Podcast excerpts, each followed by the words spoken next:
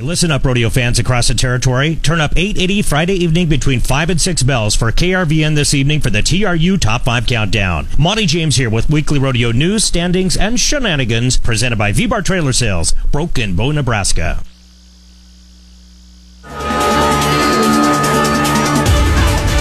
Welcome to the Fontanelle Final Bell here on the Rural Radio Network. I'm Susan Littlefield. Lots of things to look at in this market today. Of course, really we're wrapping up the last full trading week of 2019, which is, I don't know about you, but hard to believe. We're going to talk a little bit about charts today, corn, soybeans, along with the wheat.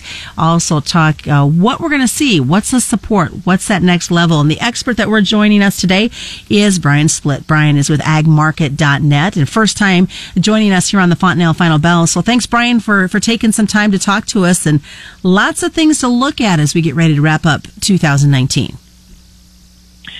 You're right, Susan, and thanks for having me. Um, you know, we've got a uh, low volume period right now as we get into the end of the calendar year. Uh, for example, we re- only traded 68,692 contracts of March corn today. So, just not a lot of interest, and uh, I think this is probably the uh, one of the lower volume days I've seen for this contract since it's been the front month uh, after the December contract uh, left the board. As you look at these markets, and I know that you're you said that it comes to charts, you're you're an expert in that regards and like to talk charts. Let's look at what we're seeing for the corn charts right now as we get ready to wrap up this year, head into next year, knowing that we've got some levels that are set, and many wonder, can we go higher? Right. So right now, I think uh, one thing to point out is that uh, today and uh, the previous three days, we have been interacting with the 100-day moving average on the corn chart, and this is for the March contract. And um, the March contract has not settled above the 100-day moving average since August 9th. That was the day before the August WASDE report, uh, where we were limit down on the report. So this is a very important area for this market. Uh, we've retraced about half of the break from the October highs to the lows that we made right at the beginning of the month. And if the market can get through the 100 day moving average in this 50% level, uh, I would expect to see some additional short covering on low volume as we get into the end of the month and the end of the, the, the calendar year.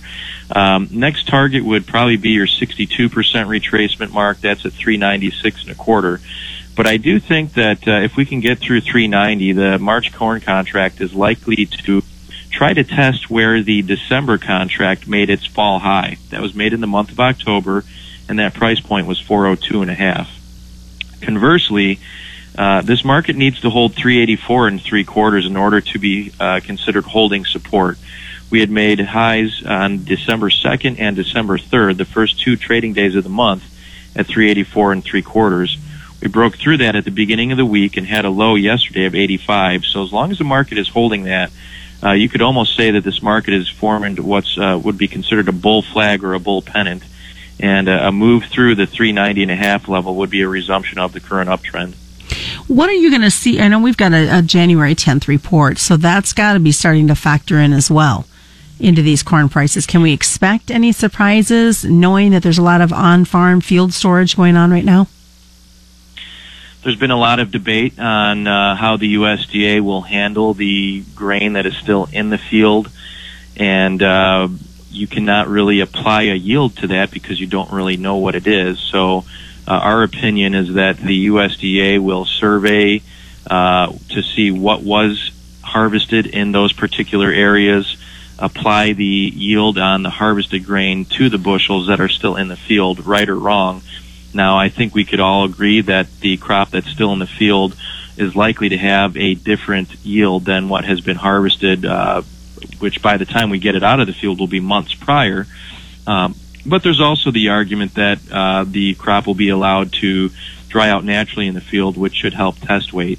Um, but this report has several different reports all in one. So the USDA will be talking about a assessment of the yield on a national average. Uh, we'll get a look at what they're using for the uh, planted and harvested acres, which is still something that's up for dispute. Um, we will be getting uh, reassessment on the demand in the three major sectors, being your uh, your, ethanol, your exports, your feed residual, and there's also a quarterly stock report here for the grain. So uh, the way this all works is the quarterly stock report will be the amount of grain that's on hand as of December 1st, and we talked about how there's still a lot out in the field. So what will happen is your September 1st quarterly stock report tells us what is carried in from last year's harvest. Then this report will give us the yield and the harvest acres, which is our total production number. So that total production number plus the carry-in from last year's harvest is the total amount of bushels that we're working with. The December 1st stocks will imply the first quarter demand. Um, and then with that implication of the first quarter demand, the USDA will then go in and revise the categories for demand. Uh, it would we would expect that they should lower the corn for export based on the pace that we're seeing right now. Although we have seen the last couple weeks uh, improve our, our export demand, and we had a, a nice number yesterday, 1.7 um, million metric tons of, of corn was sold for the previous week. So we are closing that gap, and we need to see that continue. We're going to continue to see a lot of pressure in that regard as we as we work through things with China and know that our export numbers haven't been where we normally are at this time of year. So that's something where the USDA may uh, reduce that export number just to have to raise it down the road, and we'll see what happens as we get into 2020. But um, we believe that the amount of exportable supply out of South America uh, is running low. Um, we've seen Argentina uh, raise the export tax on corn and, and a few other products recently. Uh, we think that Brazil is running low on exportable supply. So our opinion is that we will see the U.S. exports uh, be a little bit more active as we get into 2020. But we're going to have to keep a very close eye on, on weather in South America in general. Well, stick around, folks. We've got a lot more to talk about. We're going to look at the bean charts, also some interesting USDA reports that aren't in the near future, but will have an effect on this trade. More is coming up. It's a Fontanelle Final Bell on the Rural Radio Network.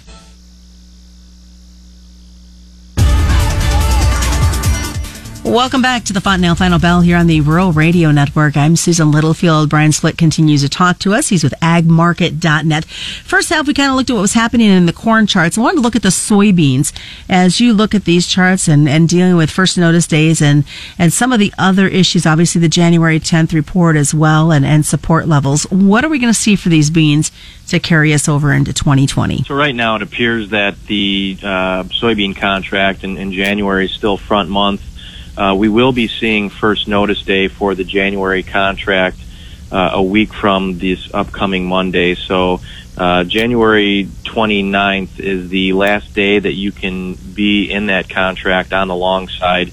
Uh, if you are um, long at the close, you do run the risk of being delivered on. But um, something to be mindful of. It, it looks similarly in, in the soybean contract here that we are also consolidating here after a good run higher. Similar to corn, it looks like a little bit of a bull flag forming. If we can get through this week's highs of 931, then the January contract looks like it has opened up the door to retest resistance up around 942 to 943. Uh, we've got some previous highs that were made back in June of 959, and also the high that was made in October of 959 and a half. So the way it looks to me is we are in one massive sideways trading range where roughly that 959 level is the upper end of the range, and the lows are down in the uh, the upper 860s to low 870s. Uh, we made a low at 867 and a half early December, and we made some lows at 868 in August, uh, 866 in late August, and 865 in early September. So just a massive 90 cent trading range, and uh, hopefully we've got about another 30 cents to go before we get to the upper end of the range. Well, Brian, as you look at these markets, uh, how much of the buy the rumor, sell the fact is going to be worked into what we see, not only in this last couple weeks, but into the January 10th report and beyond? Anytime the market makes a substantial move in front of a report, I'm always wary of that buy the rumor, sell the fact setup. Uh, I think that we have that potential setup on both corn and soybeans as we get into this report that's January 10th. And so something that would concern me about corn specifically is that uh, if we continue to see short covering coming into this report, especially if we're back up into that 4 to 410 zone for March, Uh, 402 was the high that December corn made back in uh, in October, so that would be our fall high. 411 and three quarters was the high that the March contract made uh, back in October. So somewhere in that zone, I think we're going to be finding resistance.